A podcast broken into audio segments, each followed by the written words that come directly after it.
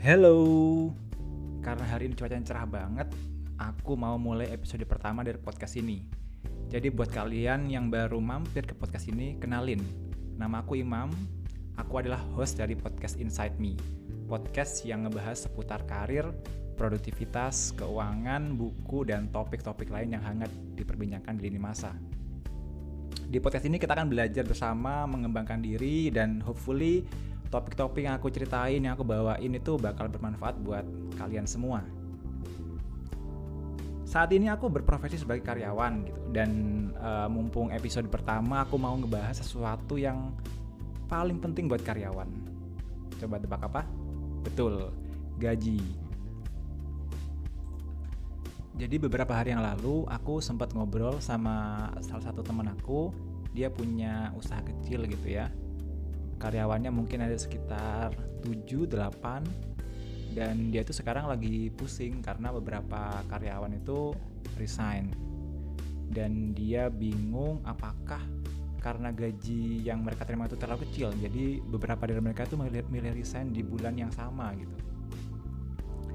Temanku sempet dilema ya karena jujur perusahaannya karena masih kecil jadi dia itu nggak sanggup menggaji karyawannya dengan UMR di kota Jember. Tapi di satu sisi dia itu juga bingung. Dia itu pengen karyawannya itu loyal cuman dia masih belum bisa gaji gede jadi dia bertanya-tanya kira-kira gimana ya? Apa dia perlu ngasih gaji gede biar karyawannya loyal Nah dari situ aku coba melakukan riset kecil ya untuk untuk menjawab pertanyaan itu. Apakah benar kalau kita pengen karyawan loyal kita harus ngasih gaji gede? Atau jangan-jangan ada alasan lain nih? Gitu.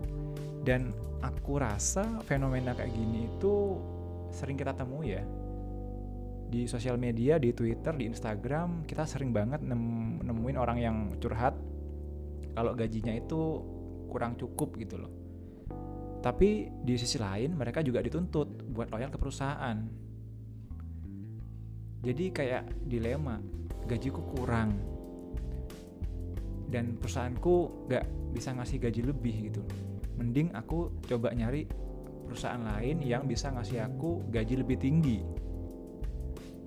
Itu fenomena yang sering kita dengar ya.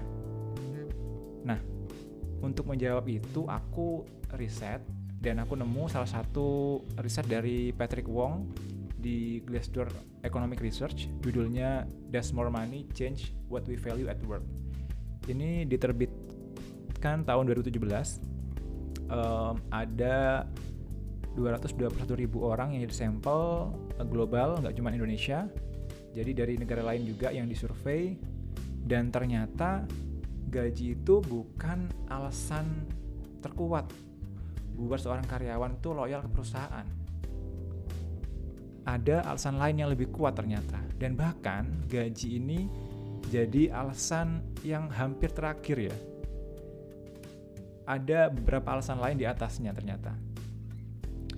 Nah, um, sebelum aku bacain satu persatu, kira-kira alasan apa?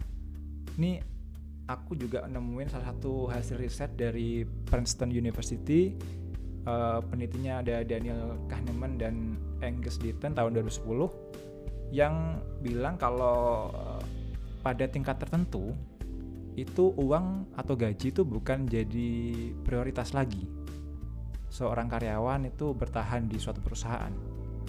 Kalau di sini levelnya itu sekitar ini, ini tahun 2010 ya ini ya. 75 ribu dolar. Kalau dikonversi ke rupiah mungkin satu miliar per tahun well itu angka yang gede banget. Dan aku pikir jarang ya karyawan yang mendapatkan penghasilan sampai satu miliar per tahun di Indonesia. Ya mungkin ada. Ya pasti untuk posisi tertentu ya yang misalkan kayak uh, komisaris atau direktur direktur utama gitu di BUMN atau multinational company. Tapi untuk kebanyakan uh, masyarakat Indonesia yang mungkin kelas menengah itu mungkin jarang ya yang dapat satu miliar per tahun. Jadi aku mau disclaimer dulu kalau apa yang aku ceritakan di sini itu bukan pendapat absolut, nggak mutlak ya. Cuman lebih ke sharing cerita atau informasi aja. Dan kamu juga bisa punya pendapat lain kita bebas berbeda pendapat nggak ada yang 100% benar gitu jadi silakan juga punya argumen sendiri nah kembali lagi ke hasil riset dari Patrick Wong alasan karyawan bisa loyal ke perusahaan tuh ada 6 yang pertama ada budaya dan nilai-nilai yang dijalankan perusahaan. Yang kedua ada jenjang karir. Yang ketiga kepemimpinan tim manajemennya. Yang keempat work life balance. Ini topik yang beberapa tahun terakhir ini ramai banget di diomongin orang-orang di sosmed ya. Yang kelima baru kompensasi dan benefit termasuk kenaikan gaji. Yang keenam prospek bisnis perusahaan. Nah, jadi bahkan gaji ini nomor 5 sebagai alasan seorang karyawan tuh mau bertahan lama di suatu perusahaan gitu. Yang yang pertama justru adalah nilai-nilai atau budaya atau working culture gitu ya kalau bahasa kerennya. Karena ketika gaji seorang karyawan tuh udah gede, dia itu prioritasnya bukan moneter lagi atau bukan uang lagi gitu. Mungkin karena kebutuhan primer dan sekundernya udah cukup. Jadi mereka tuh memikirkan hal lain yang membuat hidup mereka atau diri mereka terasa fulfilled atau uh, bisa mencukupi kebutuhan emosional mereka bisa membuat pikiran mereka lebih tenang lebih gak worry lebih uh, nyaman buat bekerja sehari-hari gitu. Nah yang dimaksud dengan budaya atau nilai-nilai itu ya kayak misalkan uh, transparansi atau uh, fair ya atau uh, atau mungkin keadilan atau si karyawan tuh ngerasa kalau kalau perusahaannya tuh baik banget ke dia. Dalam hal misalkan gaji udah layak uh, kemudian uh, perusahaan tuh selalu memperhatikan perkembangan dari karyawan misalnya kayak selalu rutin ngasih uh, pelatihan atau selalu rutin uh, ngasih appraisal gitu ya atau ucapan selamat ketika si karyawan itu berhasil achieve something. Nah, hal-hal kayak gini itu dalam jangka panjang uh, itu jadi faktor yang penting buat karyawan mau bertahan di suatu perusahaan gitu. Nah, yang kedua jenjang karir. Jenjang karir ini align sama yang pertama tadi. Jadi dalam jangka panjang ketika gaji karyawan tuh perlahan tuh naik, dia itu butuh space untuk berkembang lagi gitu. Jadi yang awalnya mungkin dia itu jadi junior uh, junior staff gitu ya terus di tahun ke berapa ke tahun kedua atau ketiga atau keempat itu, itu dia mengharapkan ada space lagi yang membuat dia itu bisa mengerjakan hal yang di luar yang udah dia kuasai gitu. Atau mungkin gampangnya hal yang lebih susah itu ya yang lebih strategis gitu. Nggak cuman mungkin uh, hal-hal teknis. Yang yang misalkan yang pertama dia itu mungkin kerjanya di uh, analisa data atau berkutat di laptop itu ngolah data gitu. Nah mungkin di tahun ke kedua atau ketiga dia pengen ngerjain hal lain yang lebih uh, strategis misalnya kayak dia itu mau bikin atau mau punya uh, kewenangan buat memutuskan uh, strategi ini strategi ini jadi jenjang karir yang disediakan perusahaan itu penting banget buat membangun loyalitas karyawan. Biar karyawan tuh merasa dirinya tuh selalu berkembang gitu dari tahun ke tahun, nggak nggak stuck. Apalagi untuk anak-anak yang uh, fresh graduate, mereka tuh haus banget sama pengalaman dan mereka bakal willing banget buat terus belajar. Makanya jenjang karir ini penting banget disediain oleh perusahaan. Nah, yang ketiga adalah kepemimpinan tim manajemen. Punya tim manajemen yang solid dan punya visi yang jelas untuk membuat perusahaan lebih maju, lebih berkembang itu penting banget. Karena dalam jangka panjang, of course kita sebagai karyawan mau uh, posisi kita itu naik dan untuk naik otomatis perusahaan juga harus maju kan, juga harus menjadi lebih besar lagi. Kalau perusahaan tuh ukurannya tetap stuck di ukuran yang sekarang ya otomatis kita bakal susah naik dan uh, proud atau kebanggaan kita sebagai karyawan tuh akan lebih meningkat kalau misalkan perusahaan itu bisa uh, berkembang lebih besar lagi gitu. misalkan buka cabang atau dia tuh mengakuisisi perusahaan lain untuk mengembangkan bisnisnya. Sehingga dari pertumbuhan perusahaan kita bisa mengharapkan nih akan ada space-space baru yang tercipta yang manajemen butuhkan untuk diisi oleh orang lain gitu. Jadi mungkin bisa dari internal atau dari eksternal. Nah, tugas kita sebagai karyawan adalah membuat manajemen dalam tanda kutip melirik kita untuk mengisi space-space tersebut. Bisa dengan cara menaikkan skill, pengalaman, networking, atau influence kita di perusahaan. Nah, yang ke Empat adalah uh, eh, work life balance. Ini topik yang selama beberapa tahun terakhir ini ramai banget ya diomongin di medsos gitu. Banyak banget karyawan yang mengharapkan work life balance gitu. Keseimbangan antara kehidupan pribadi dengan pekerjaan. Karena fenomena yang jamak kita dengar adalah banyak banget karyawan yang mengeluhkan mereka tuh kayak nggak punya waktu buat hidupnya sendiri gitu kerja mulai pagi sampai malam jam 8, jam 9, jam 10. Even aku pernah punya kenalan waktu di Jakarta dulu, dia kerja sampai jam 1, jam 2 malam masih bikin slide buat presentasi project gitu. Ya mungkin kalau cuman sekali dua kali is oke okay, wajar gitu. Tapi kalau sampai keseringan, otomatis itu akan berdampak buruk ke kehidupan pribadinya. Dia jadi kurang waktu buat tidur, dia jadi kurang waktu buat ngobrol sama keluarganya atau sama temennya atau even dia kurang waktu buat dirinya sendiri. Nah, ini work life balance ini juga jadi faktor yang dipertimbangkan oleh karyawan agar dia mau bertahan atau loyal ke suatu perusahaan. Selanjutnya baru masuk ke kompensasi atau benefit, termasuk kenaikan gaji. Nah, jadi kenaikan gaji atau gaji gede itu jadi faktor atau alasan kelima bahkan. Suatu atau uh, seorang karyawan itu mau bertahan dan loyal ke perusahaan. Jadi ada empat alasan di atasnya yang mendasari loyalitas karyawan. Kenaikan gaji ya semua orang pasti seneng lah uh, dapat gaji yang lebih tinggi gitu ya tapi ternyata tidak semua pekerjaan kita itu kita artikan untuk dapat uang yang lebih banyak.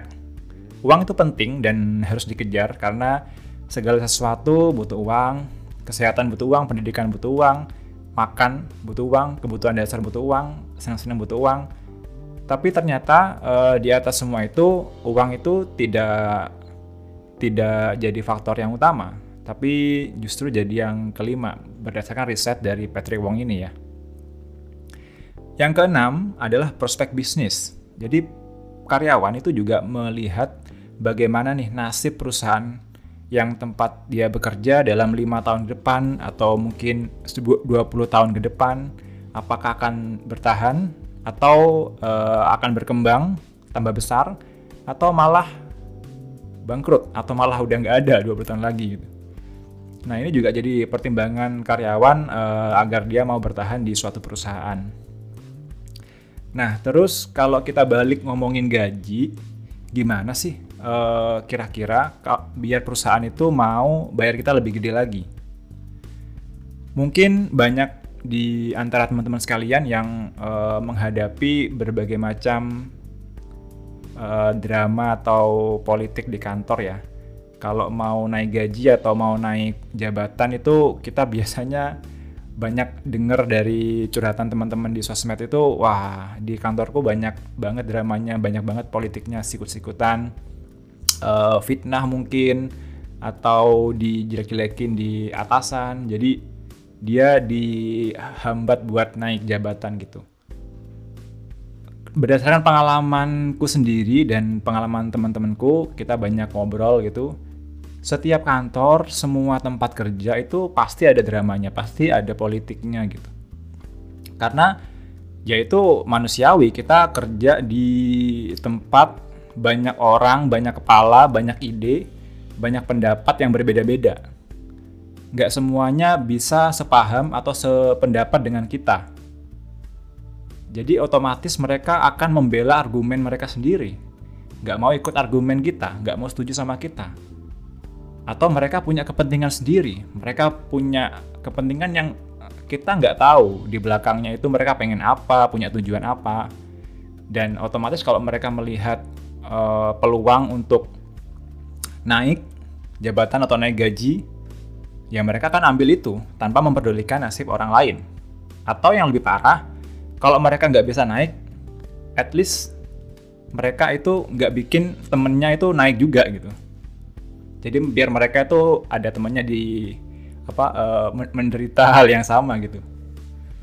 Nah ini drama-drama yang sering kali aku denger uh, di sosmed atau dari teman-temanku sendiri atau juga kadang-kadang uh, beberapa kali aku pindah tempat kerja juga ada drama-drama seperti ini juga.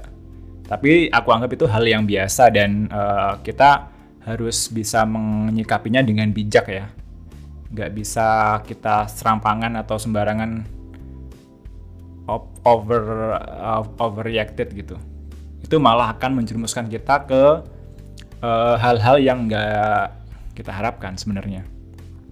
Nah kembali lagi ini ada beberapa tips ya dari dari pengalaman dan juga dari beberapa literatur yang aku baca gimana sih caranya biar perusahaan itu mau menggaji kita lebih tinggi lagi. Nah, sebelum jawab itu, kita perlu tahu nih, alasan perusahaan menggaji karyawan. Kenapa? Karena perusahaan membeli value yang karyawan tawarkan. Nah, value ini ada macam-macam, teman-teman. Yang paling basic adalah waktu. Jadi, perusahaan tuh membeli waktu kita agar kita mau bekerja di perusahaan itu. Waktu kita itu apa? Ya, waktu yang kita habiskan buat bekerja mulai jam 8 sampai jam 5 misalnya ya kalau uh, kerjanya kantoran. Atau yang kalau kerjanya fleksibel bisa anytime jam berapapun. Tapi yang jelas kalau misalkan kita mau dapat bayaran kita harus menukar waktu kita dengan gaji. Kita harus kerja dulu nih buat perusahaan. Itu yang paling dasar value-nya adalah waktu kita terus kalau misalkan dari waktu kita udah bisa uh, kasih nih perusahaan dan kita pengen perusahaan itu buat bayar kita lebih tinggi lagi. Kita harus kasih kasih value yang lain. Misalnya skill, tambahin skill kita. Yang awalnya dulu cuman bisa um, jadi uh, ngurus administrasi, sekarang kita bisa ngurus marketing misalnya atau um, atau di SDM. Atau mungkin kalau yang awalnya kita uh, gampangnya kita cuman bisa ngolah data pakai Excel, sekarang kita bisa ngolah data pakai uh, Python misalkan gitu. Intinya kita tawarin value yang lebih tinggi ke perusahaan agar perusahaan itu mau membayar kita lebih tinggi. Dengan skill kita yang meningkat, kita bisa solve permasalahan yang lebih kompleks yang di, yang dihadapi oleh perusahaan. Gitu. Jadi itu value yang bisa kita tawarin ke perusahaan untuk dapat gaji lebih tinggi. Yang ketiga adalah pengalaman mungkin ya.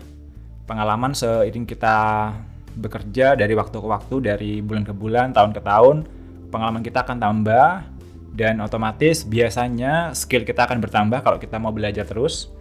Network kita juga akan bertambah kalau kita mau uh, lebih membuka pergaulan ya. Influence kita akan bertambah kalau kita mungkin lebih sering atau lebih banyak ketemu klien sehingga kita bisa kenal mereka lebih dekat dan kita bisa uh, membuat mereka itu mau untuk memakai jasa perusahaan kita gitu. Itu yang dimaksud dengan influence. Atau seiring bertambahnya pengalaman kita juga bisa lebih wise, lebih bijak dan lebih hmm, apa ya, lebih tak lebih punya solusi-solusi yang bisa memecahkan perusahaan uh, sorry, memecahkan masalah yang dihadapi oleh perusahaan. Seperti itu.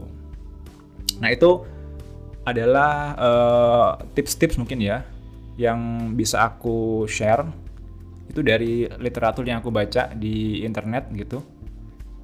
Gimana caranya kita bisa membuat perusahaan mau membayar kita lebih tinggi lagi. Nah, kesimpulannya adalah meskipun uh, kita sebagai karyawan itu uh, apa ya menghadapi dilema, kadang-kadang kita merasa gaji kita kurang cukup, kurang gede, tapi kita diharapkan uh, untuk layak ke perusahaan. Tapi dari sisi perusahaan sendiri sebenarnya ngasih gaji yang layak itu penting banget karena itu jadi salah satu pertimbangan utama dari seorang pencari kerja buat gabung ke perusahaan gitu. Kalau misalkan dari awal perusahaan udah udah menyatakan kalau gajinya itu sekian dan itu dianggap terlalu kecil oleh pencari kerja, ya otomatis nggak akan ada orang yang mau gabung ke perusahaan itu. Jadi per, dari sisi perusahaan juga mereka juga juga menghitung juga juga mempertimbangkan kalau ngasih gaji yang layak itu juga juga penting gitu. Nah, yang jadi masalah adalah ketika uh, dari kepentingan perusahaan dan kepentingan karyawan itu nggak match, nggak nemu titik seimbangnya. Makanya ada uh, permasalahan atau dilema-dilema seperti ini. Nah, uh, mungkin itu dulu ya di episode yang pertama ini. Aku ngomongin soal gaji dan loyalitas. Uh, dan tentu saja sekali lagi pendapat yang aku bagi di sini tuh nggak absolut, nggak mutlak. Setiap orang punya pendapat sendiri-sendiri dan kita bebas berbeda pendapat. Oke, mungkin segitu aja. Kalau suka podcastnya silahkan follow atau juga bisa kirim email dan request topik-topik apa yang pengen aku bahas lagi di podcast ini. Sampai jumpa di episode selanjutnya. Bye.